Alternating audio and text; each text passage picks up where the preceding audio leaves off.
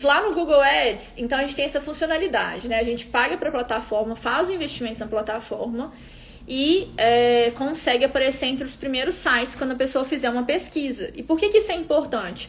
Você, por exemplo, já fez uma pesquisa e ficou descendo descendo para ver todas as empresas, ficou passando para as próximas páginas? Não, ninguém faz isso.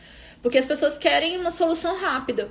Aí, a, a, pelo fato né, da sua empresa estar aparecendo ali entre as primeiras, e a gente também consegue, né, junto com a gestão de tráfego lá no Google Ads, fazer com que a sua empresa apareça na tela inteira.